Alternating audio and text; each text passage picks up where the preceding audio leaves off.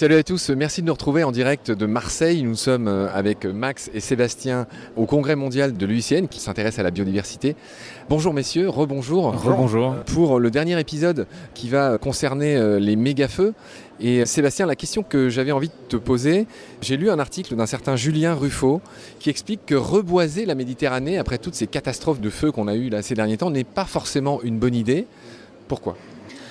Ben, Tout simplement, euh, pour ce qu'on a déjà évoqué auparavant, c'est que quand l'homme plante des arbres, ben, il sait pas faire. L'homme ne sait pas faire mieux que la nature pour recoloniser un, milieu après une perturbation. Le feu, c'est une perturbation comme une autre. Donc il faut euh, simplement laisser la nature faire.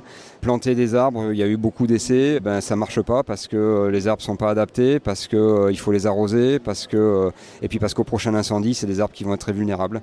Donc la nature va faire et elle va évoluer et les espaces d'arbres vont sans doute changer. Euh, Sébastien, moi je voulais te poser la question, quelle est la doctrine Alors il y a une doctrine de lutte contre le feu qui a été euh, mise en place dans les années 80. Est-ce que tu peux nous expliquer en quoi elle consiste et euh, si elle est toujours adaptée? Oui, alors en deux mots, la doctrine mise en place dans les années 80 en France, mais un peu partout dans le monde finalement, c'est ce qu'on appelle l'attaque massive. C'est-à-dire on détecte un départ de feu le plus rapidement possible et on envoie massivement des camions, des avions pour l'éteindre. Pendant 20 ans, ça a bien marché. On a fait baisser considérablement, notamment en France, le nombre d'incendies et les surfaces parcourues. Sauf qu'aujourd'hui, on a atteint les limites. Et les limites, c'est qu'on a tellement bien lutté contre les feux, on l'a dit, qu'on a de plus en plus de végétation qui s'est accumulée. On a brisé un peu le cycle naturel, qui était un feu de temps en temps qui régulait le paysage. Et avoir si bien lutté contre les feux, mais ben aujourd'hui, on a un paysage qui est totalement combustible. C'est pour ça qu'on peut parler du pyrocène. Et face à ces feux de plus en plus violents, de plus en plus nombreux, qui arrivent à des endroits différents en même temps, bah, les pompiers de plus en plus souvent sont débordés. Et on est vraiment aux limites de la stratégie, c'est-à-dire qu'aujourd'hui il y a une vingtaine d'avions en France, on pourrait en avoir 40, on pourrait en avoir 60, ça coûterait excessivement cher, mais on atteindrait toujours une limite, un moment où on a atteint le, seuil de rupture. Donc il faut euh, savoir sortir de cette euh, stratégie. Alors il faut continuer à lutter contre les feux le plus souvent possible et essayer de minimiser le nombre de grands feux. Mais il faut aussi accepter qu'on va avoir ces grands feux, on va en avoir régulièrement, de plus en plus souvent si on ne fait rien sur la gestion du paysage.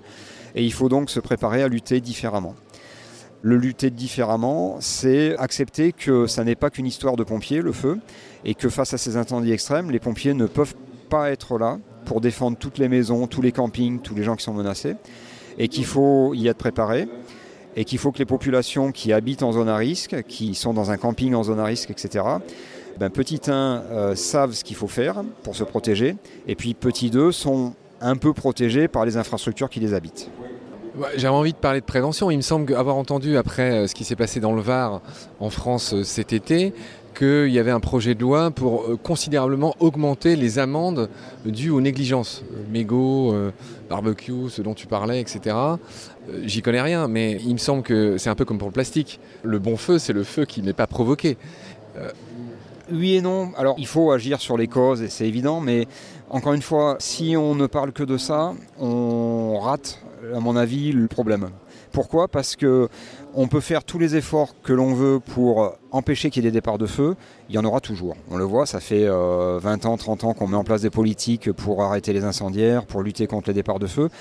Il faut continuer à le faire, mais il faut aussi accepter qu'il y aura néanmoins toujours des départs de feu et que de temps en temps, on aura un feu qui dérape et qui devient un grand feu.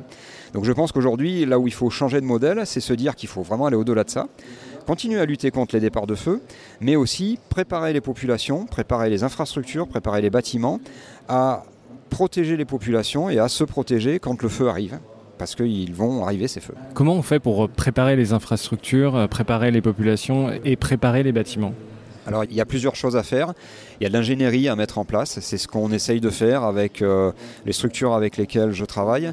On accompagne notamment les gens qui construisent euh, en forêt, les maîtres d'ouvrage, euh, les constructeurs. Il y a plein de choses. On peut par exemple employer des matériaux qui sont moins combustibles. Et puis surtout, il y a tout un tas de choses sur lesquelles il faut être alerté. Les ouvertures, il faut limiter le nombre d'ouvertures. Il faut limiter les plastiques. Il faut limiter la continuité entre la végétation extérieure et le bâtiment. Donc il y a beaucoup de choses à mettre en place qui ne sont pas forcément des choses coûteuses, pas forcément des choses compliquées, mais ça demande un peu de réflexion, un peu d'intelligence. Et en faisant ça, on peut déjà avoir des bâtiments qui sont bien protégés. Ensuite, on peut aller plus loin notamment dans les zones les plus à risque, là où le risque est très fort ou va le devenir. On peut, euh, et où on a des bâtiments par exemple qui reçoivent beaucoup de public ou qui reçoivent des populations vulnérables. On a aujourd'hui des maisons de retraite, on a des écoles qui sont en zone très très vulnérable. Bon, bah, ces endroits, euh, sur ces bâtiments, il faut aller un cran plus loin et mettre en place des solutions d'aspersion automatique avec du déclenchement automatique quand le feu arrive. Euh, l'idée, c'est quoi? C'est de faire vraiment une bulle à l'intérieur de laquelle la population sera en sécurité quand le feu arrive. C'est quelque chose qu'on peut faire, qu'on n'a pas encore travaillé en France, qu'on commence à travailler dans d'autres pays. Je pense qu'il faut vraiment aller vers là.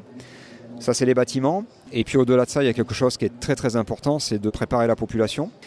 Pourquoi? Parce que même si le bâtiment est complètement sécurisé, si les gens paniquent, si les gens sortent du bâtiment, prennent leur voiture pour s'échapper au moment où le feu arrive, eh ben, ils peuvent courir des grands dangers. On a sur les incendies récents euh, au Portugal, mais aussi en France, des gens qui sont morts dans leur voiture en essayant d'échapper aux incendies.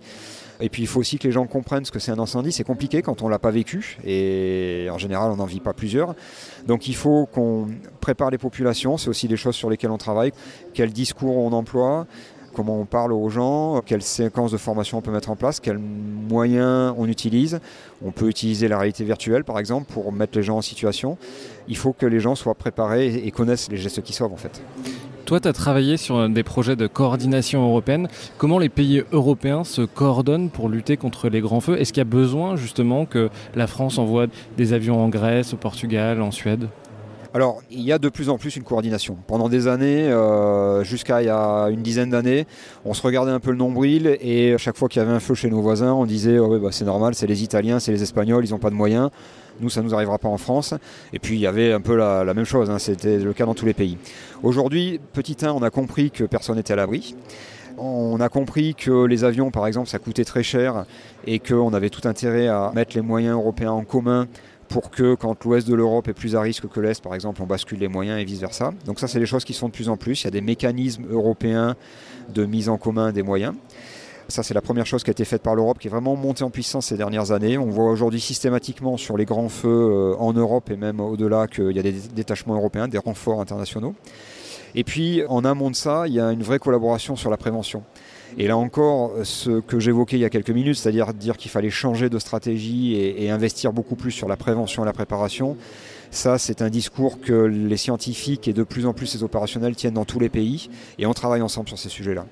On a par exemple un projet qui s'intéresse à le meilleur moyen de sensibiliser les populations. On travaille avec l'Afrique du Sud, on travaille avec les États-Unis, on travaille avec l'Australie pour voir quelles sont les méthodes qu'on peut appliquer en Europe. Les cultures sont différentes mais entre euh, la Catalogne et la France, c'est pas très différent. Donc on regarde comment on peut euh, utiliser euh, les bonnes pratiques, les meilleures pratiques, et les mettre à la sauce européenne finalement pour faire de la prévention et de la préparation. Tu parlais tout à l'heure des dégâts matériels, qu'il fallait les accepter, qu'ils étaient nécessairement là avec les méga-feux. Est-ce que tu as été en contact? Est-ce que tu as déjà parlé avec des assureurs? Est-ce qu'ils vont être encore en capacité d'assurer les maisons? C'est une très bonne question. Les assureurs au niveau mondial ont compris, notamment après ce qui s'est passé en Californie il y a deux ans, que les incendies étaient devenus un enjeu majeur. Et au niveau mondial, les assureurs sont moteurs pour mieux comprendre les feux et mieux se préparer. En France, les assureurs n'ont pas encore effectué la bascule. Moi, j'essaye de discuter avec eux depuis plus de deux ans maintenant. La réponse est systématiquement la même. Les assureurs me disent pour le moment, les incendies ne nous ont pas coûté trop cher et on sait assurer une maison qui brûle. Notre souci, c'est les inondations. Bon, ce à quoi je leur réponds, attendez, ça va venir. Ben, j'essaye de préparer les choses de mon côté. Je pense que d'ici quelques années, les assureurs, y compris français, vont être un peu plus réceptifs au message.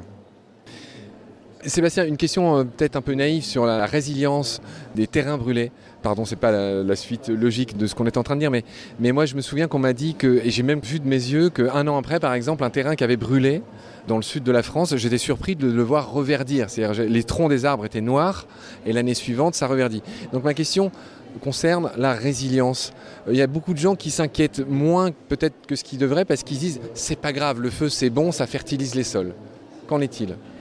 Oui, alors c'est pas hors sujet parce que quand on parle d'incendie, comme toutes les crises, il faut considérer tout le cycle. Ça part de la prévention, la préparation, la gestion de la crise elle-même et puis le post-crise. Et euh, en effet, euh, ce qui se passe après l'incendie est important. C'est des sujets sur lesquels on, travaille. Alors, C'est vrai et c'est faux. C'est-à-dire que, euh, premièrement, sur un brûlage dirigé, encore une fois, très vite, l'herbe repousse et ça peut être favorable pour le sol. Ça, c'est un brûlage contrôlé, dirigé en hiver, par exemple. Sur un incendie, oui, l'herbe va finir par repousser. Il y a plusieurs choses à prendre en compte. La première chose, c'est la récurrence. Si on a un incendie tous les 100 ans en zone méditerranéenne, c'est absolument pas un problème. La forêt est faite pour ça. Donc en effet, elle va se régénérer. Si on a un incendie tous les 10 ans, voire tous les 5 ans, voire tous les ans, comme c'est le cas à certains endroits, et eh bien là, la forêt change. Alors certes, des choses vont repousser, mais ça ne sera plus les mêmes. En tout cas, encore une fois, il ne faut pas chercher à forcer les choses, on n'y arrivera pas. Il faut juste se dire que la forêt va s'adapter. Par contre, l'adaptation, elle peut être douloureuse, notamment pour l'homme. C'est que là où on avait des forêts, eh ben, à force de brûler, on aura sans doute demain plutôt des steppes. Donc euh, non, un feu ne fertilise pas. Il ne faut pas croire qu'après euh, un feu, on aura euh, dix ans après une forêt mature et grande. On aura autre chose. Sébastien, toi, tu as travaillé notamment dans ta thèse sur la protection des pompiers, parce que les méga-feux piègent souvent les pompiers. Oui, et puis les pompiers n'y sont pas préparés, c'est-à-dire qu'on euh, a énormément, euh, beaucoup trop d'accidents de pompiers, des accidents mortels. On en a aux États-Unis, on en a en Australie, on en a en Europe et on en a eu en France. On a eu beaucoup de pompiers euh, tués par des incendies en France. Tu aurais pardon, des chiffres, une approximation? Non, c'est difficile de donner des chiffres à ce niveau. Ce que je peux vous dire, c'est que moi j'ai étudié une cinquantaine d'accidents en Australie et une cinquantaine d'accidents en Europe et que ça, ça représente plus d'une centaine de pompiers décédés en tout, mais c'est absolument pas exhaustif. Il faut savoir que c'est excessivement compliqué d'avoir les chiffres. Même en France, pendant très longtemps, on n'a pas tenu de registre. Chaque département tenait un peu sa comptabilité. Donc, ne serait-ce que de connaître le nombre de pompiers qui sont décédés sur des incendies sur les 20 ou 30 dernières années, c'est assez compliqué. Il y en a beaucoup trop, c'est évident. Et surtout, les pompiers ne sont pas préparés. Les pompiers connaissent mal les incendies, assez paradoxalement. Ce qu'il faut savoir, c'est qu'en France, le pompier, c'est un généraliste de risque. Les pompiers, ils font beaucoup de choses, ils font tout, mais ils sont dans l'ambulance à 10h du matin et puis deux heures après, ils sont en train de lutter contre un feu de forêt. Donc, comme tout généraliste, ben, on n'est pas spécialiste et les pompiers ne sont pas spécialistes du comportement du feu. Et euh, c'est en partie ce qui fait qu'on a beaucoup de gens qui sont fait piéger, c'est qu'on connaît mal les incendies. Et c'était un peu l'objectif de ma thèse, c'est d'essayer de comprendre dans quelles conditions les pompiers sont fait piéger et s'il y avait un peu des trucs à déployer pour éviter les zones les plus à risque ou les moments où les feux sont le plus dangereux. Toi, quand tu étais officier des sapeurs-pompiers, tu as dû prendre des décisions compliquées ou des feux qui t'ont échappé? Oui, j'étais en contact sur des incendies, sur des grands incendies, sur des incendies qui avaient échappé à la lutte initiale et qui sont devenus des grands incendies. Et puis, euh, oui, il y a eu euh, des accidents sur des incendies sur lesquels j'étais. J'ai euh, un collègue sapeur-pompier dans les Bouches-du-Rhône, officier, qui s'appelle Frédéric Maggiani, qui a été dramatiquement brûlé par un incendie et qui a eu beaucoup de mal à s'en remettre et qui emporte aujourd'hui, plus de 15 ans après, les, les séquelles. Donc oui, c'est malheureusement le quotidien des pompiers en zone méditerranéenne. Je suis très étonné par ce que tu dis, c'est-à-dire qu'il euh, me semble qu'il y a eu des films qui sont sortis sur des, pompiers, il y a une histoire vraie là de pompiers qui sont tous morts, euh, ça te dit quelque chose, qui sont fait encercler par un feu et ils sont fait avoir. Aux États-Unis, oui. Ce qui me surprend, c'est que euh, tu dises que les pompiers ne sont pas formés. Est-ce que pour parfaire la lutte contre les incendies, en tout cas en France et pourquoi pas ailleurs, il ne s'agirait pas justement de les former? Alors, je dis pas que les pompiers sont pas formés. Les pompiers sont très bien formés. Ils Au ont feu. Alors, ils ont beaucoup de formations, y compris sur qu'est-ce qu'on fait pour lutter contre un feu de forêt, comment on se protège en cas d'accident. Euh, les pompiers français sont particulièrement bien dotés en matériel. On a des camions, des, masques de protection, donc il y a beaucoup de matériel, et les formations qui vont avec pour les utiliser. Ce que les pompiers français connaissent mal, c'est le comportement du feu.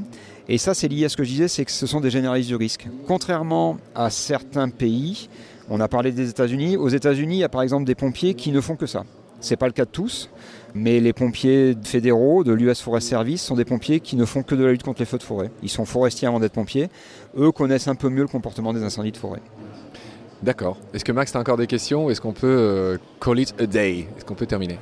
J'ai peut-être une dernière question. Est-ce qu'il y a des exemples à l'étranger desquels il faudrait s'inspirer en France? Il y en a plein, euh, il y a vraiment beaucoup à prendre de l'étranger et vice-versa, et c'est vraiment euh, un, lieu d'échange aujourd'hui. Si je dois en prendre un, je prendrai celui de l'Australie, que je connais bien. L'Australie qui a vécu des feux déjà dramatiques en 2009, 170 morts une même journée aux portes de Melbourne, et qui suite à ça a compris qu'il ne pouvait plus faire face aux méga-feux, et que l'objectif aujourd'hui c'était vraiment de préparer, sensibiliser et informer la population en temps réel. Et aujourd'hui l'Australie a pris une longueur d'avance. Alors sur la préparation de la population en amont, comment les gens se préparent à faire face à l'incendie, et puis sur l'alerte des populations au moment où le feu est là. On informe en Australie, on, communique en temps réel, de façon très ouverte et très transparente, en disant aux gens, il y a un incendie qui est là, vous êtes à 3 km, vous craignez rien, ou vous êtes à 200 mètres, confinez-vous. Donc il y a vraiment une interaction avec la population de laquelle on doit s'inspirer et de laquelle on commence à s'inspirer en France.